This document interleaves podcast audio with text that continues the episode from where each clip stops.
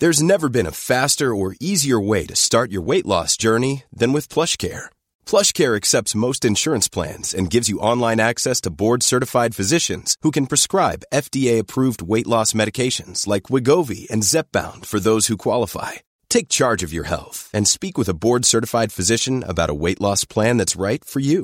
Get started today at plushcare.com slash weight loss. That's plushcare.com slash weight loss. plushcare.com slash weight loss.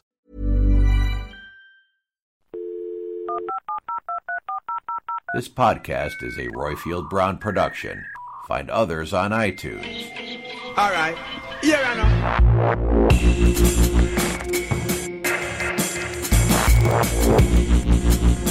In an uncertain world, there is always music which can be listened to in good company. Welcome to Friday 15, the show where we speak to friends and interesting people to the backdrop of great tunes and allocate 15 minutes to both. Today we speak to Claire Asprey, the External Affairs Manager at the National Housing Federation, about the UK's housing crisis.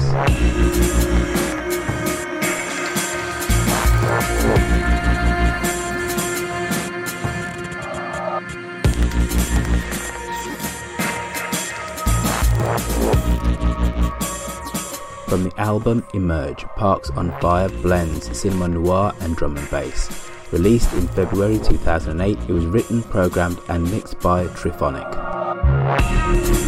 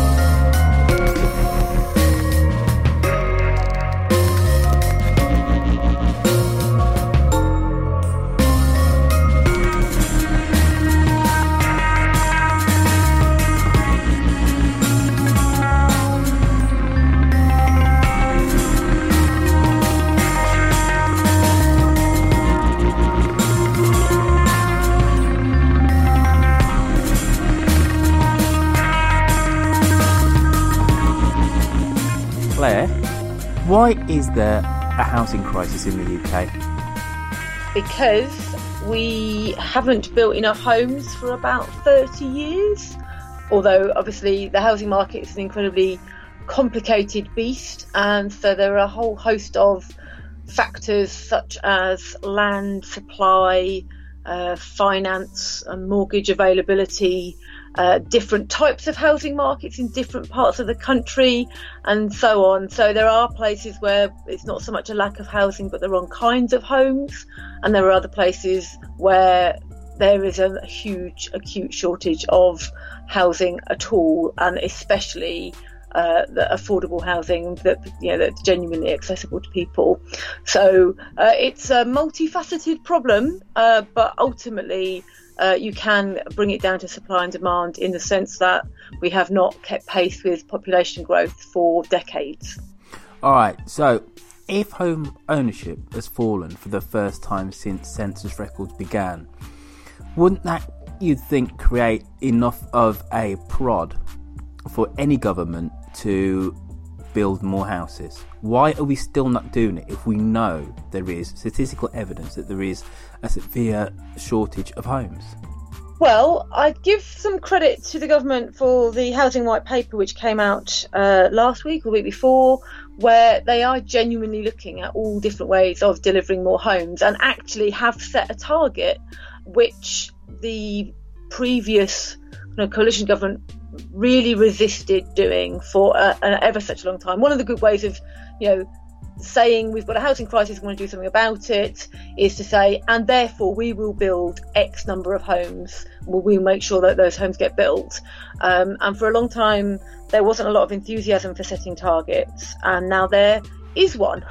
it's a, a, very ambitious target, which is good, I guess, um, but it's going to take a huge amount of a combined effort to get to the sort of million homes that they're looking to achieve. Um, and that means that you need to build homes for people to buy, but also other other kinds of housing for people to rent. And a really important aspect of that at the moment is that um, in order to get more homes built quickly, what you need is things that the market can absorb. Um, and there's only so much home ownership that the market can absorb. And, you know, the big developers know that. That's why they don't build them very, very quickly. They build them as fast as they can sell them. But if you had a very substantial program of house building for uh, people to rent those homes, which is what the government's looking to achieve, then the, the, the rate at which you can build them and fill them, it goes up a lot because people are not waiting for a mortgage in order to, to be part of that process. So, are you um, saying that we need to build more new houses, but for the rental market?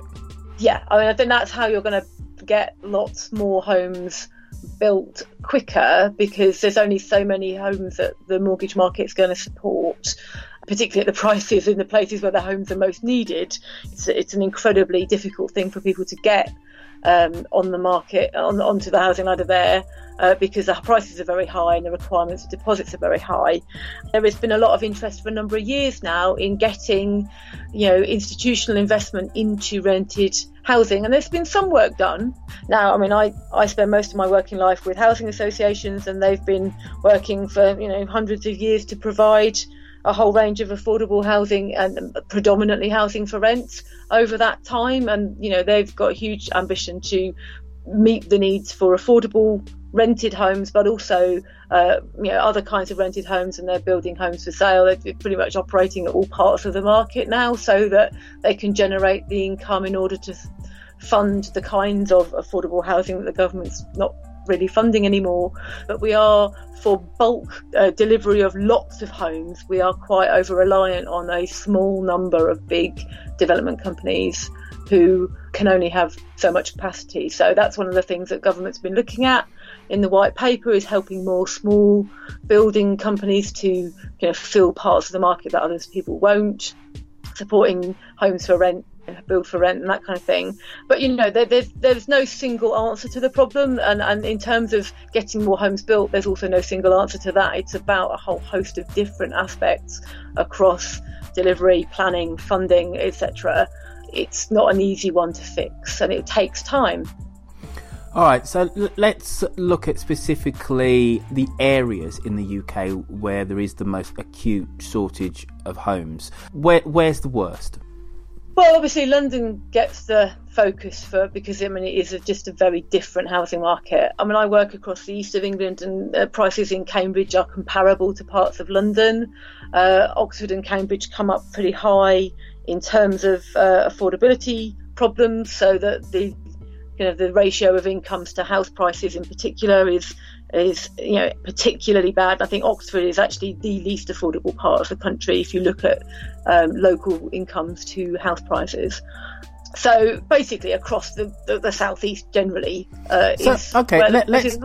Let's just look at Oxford as an example. So, if it's the least affordable city, tell us some of the kind of practical ways of how that plays itself out on the ground.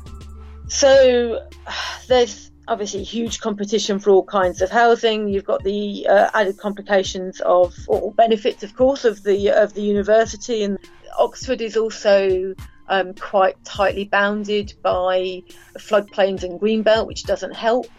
So you know there are there are a whole host of uh, pressures about how to grow that city in in a way that's sustainable. There is some really good development going on nearby. So you look at Bicester, for example. There's a huge amount of growth there, um, where they're building a new town and they're you know doing a huge amount of expansion because there's a huge need in that general sort of area. Uh, and that's true of Cambridge actually as well. The way it plays out on the ground is genuinely people struggling to find anywhere to live that's half decent, and uh, and then people uh, into much more situations of housing stress, more overcrowding, more issues around homelessness. These are the things that we see in the places where there are you know, most problems with affordability, but also the dynamics of cities as well, where people come to cities looking for um, employment. You know, some of the places that are most able to find employment, you're least able to find housing, and there's a reason for that. You know, the, the places that have the least amount of home, the least amount of jobs, are also the ones in which you know homes are surprisingly cheap, because that's how the uh, that's how the market works. All right, so before we come back onto how the market used to work, you need to tell me about the piece of music which you picked, which is a gentleman which I knew absolutely nothing about. So props to you for stretching me and making me go onto Wikipedia and actually reading what was in front of me. A gentleman's called um, Camarón, but could you tell me about the piece of music and why it moves you?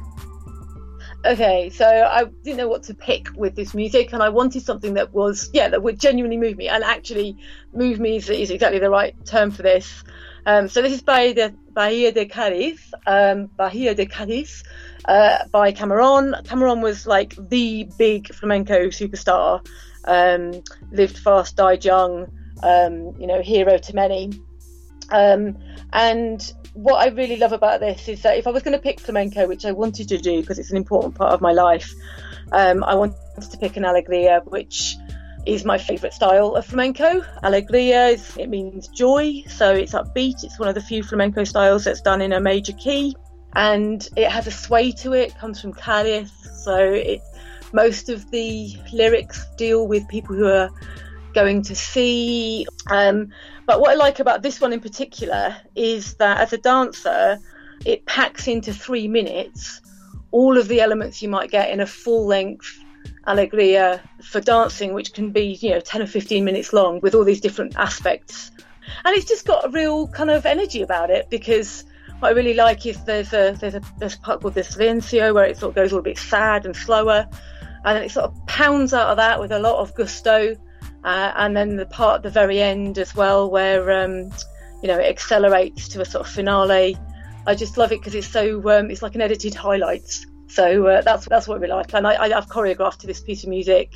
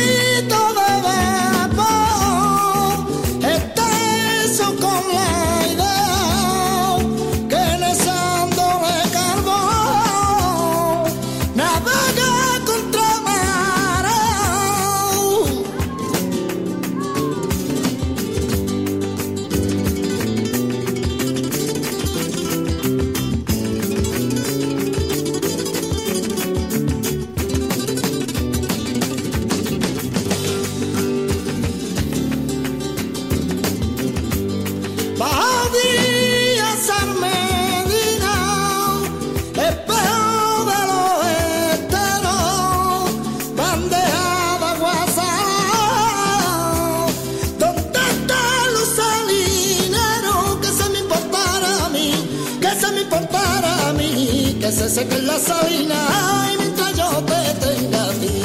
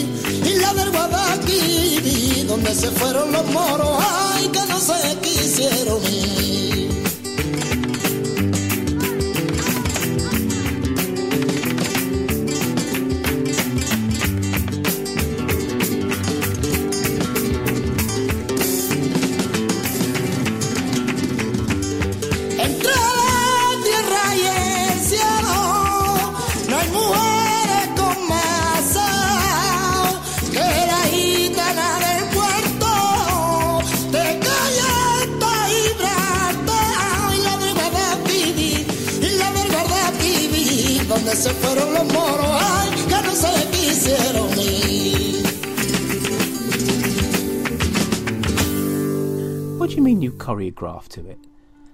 I thought you I thought you were big into housing. What what else? Are you, what other tricks do you have up your sleeve?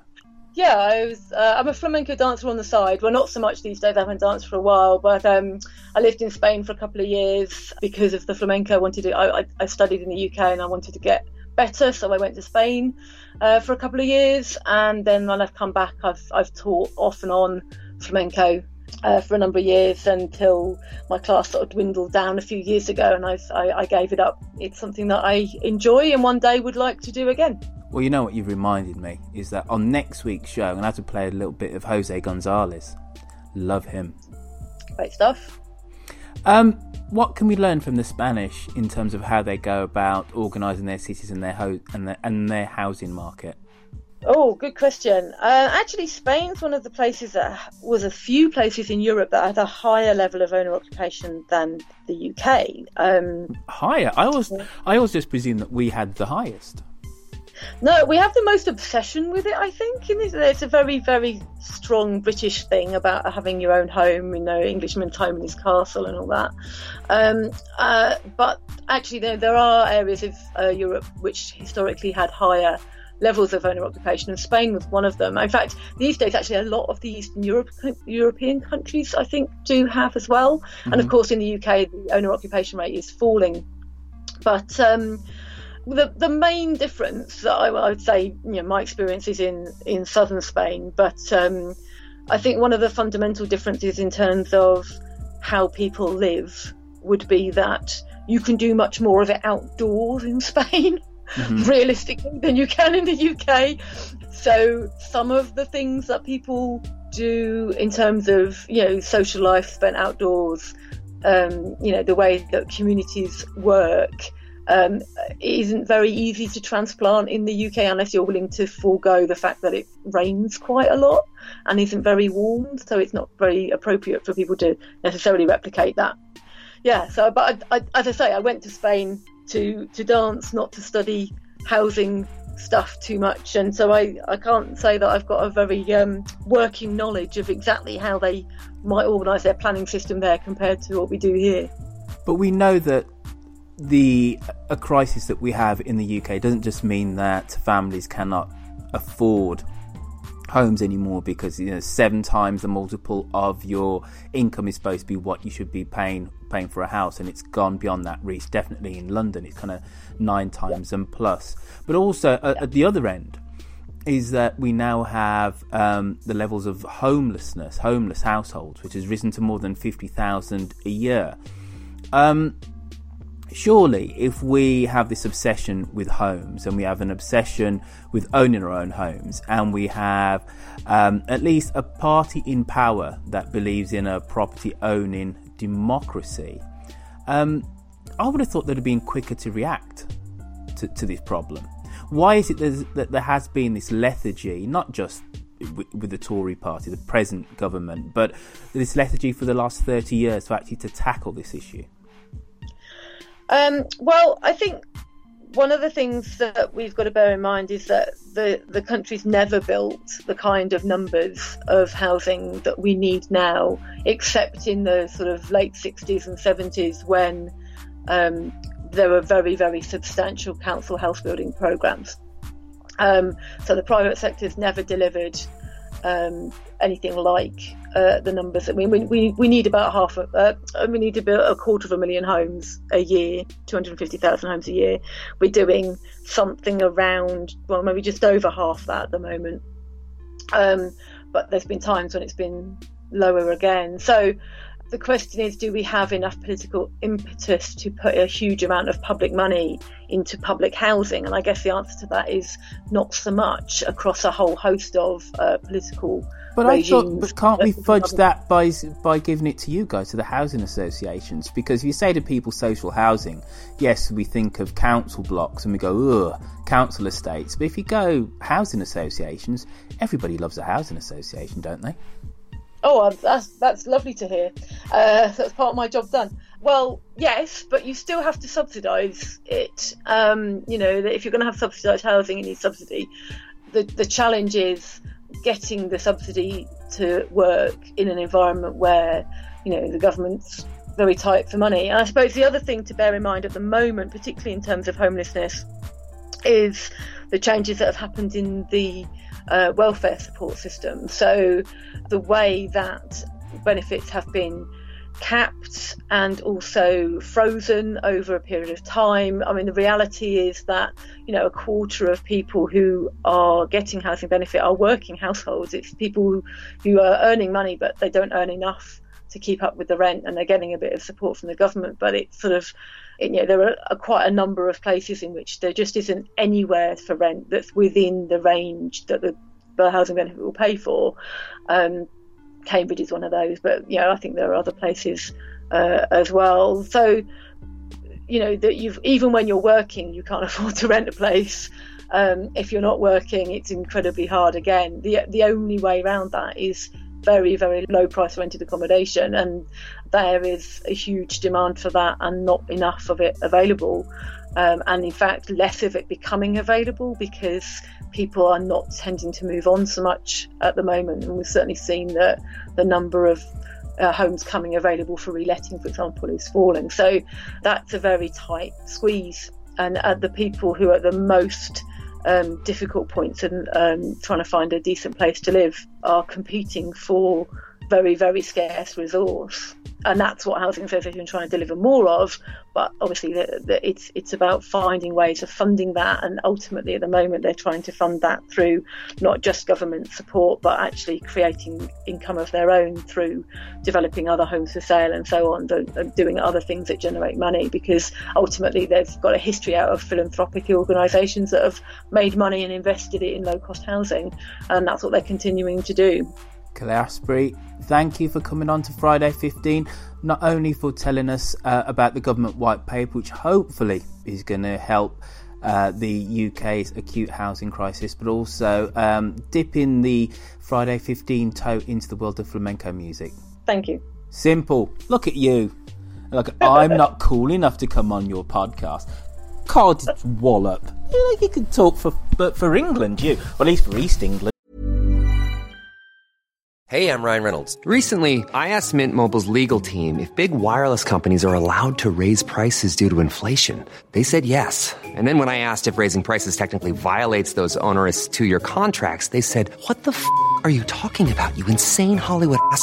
So to recap, we're cutting the price of Mint Unlimited from $30 a month to just $15 a month. Give it a try at mintmobile.com slash switch. $45 up front for three months plus taxes and fees. Promo rate for new customers for limited time. Unlimited more than 40 gigabytes per month. Slows. Full terms at mintmobile.com. Anyway. Rise by post-punk group Public Image Limited was written by John Lydon about apartheid in South Africa. It was one of the group's biggest commercial hits, peaking at number 11 in the UK charts.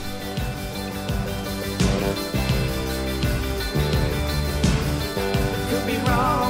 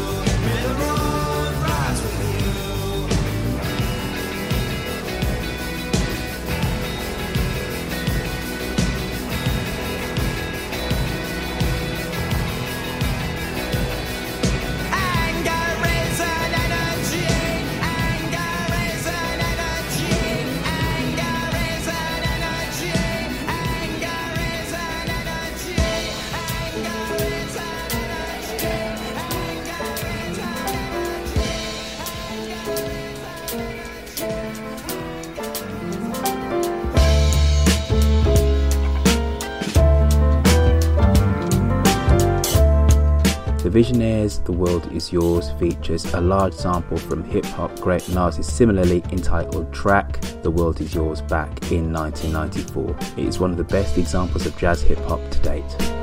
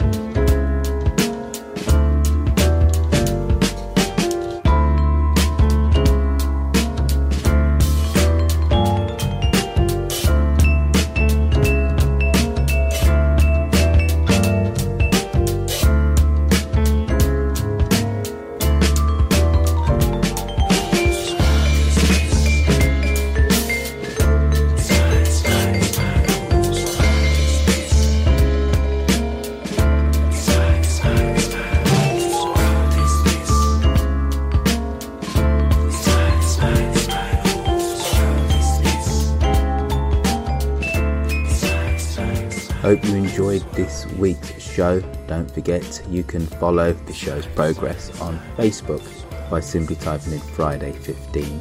You can also find us on Twitter where you can follow me where I'm at Roifield spelled R-O-I-F-I-E-L-D. Now, every Thursday, you can jump onto Twitter and tweet me and nominate a song for me to put into this week's Friday 15. iTunes reviews, folks, are extremely important. They're the lifeblood of any podcast. Please go onto iTunes and write us a, a glowing review. And don't forget, finally, you can email me where I'm Roifield, spelled R O I F I E L D, at gmail.com. See you all again in seven days' time for more good music. Hey, it's Paige DeSorbo from Giggly Squad. High quality fashion without the price tag? Say hello to Quince.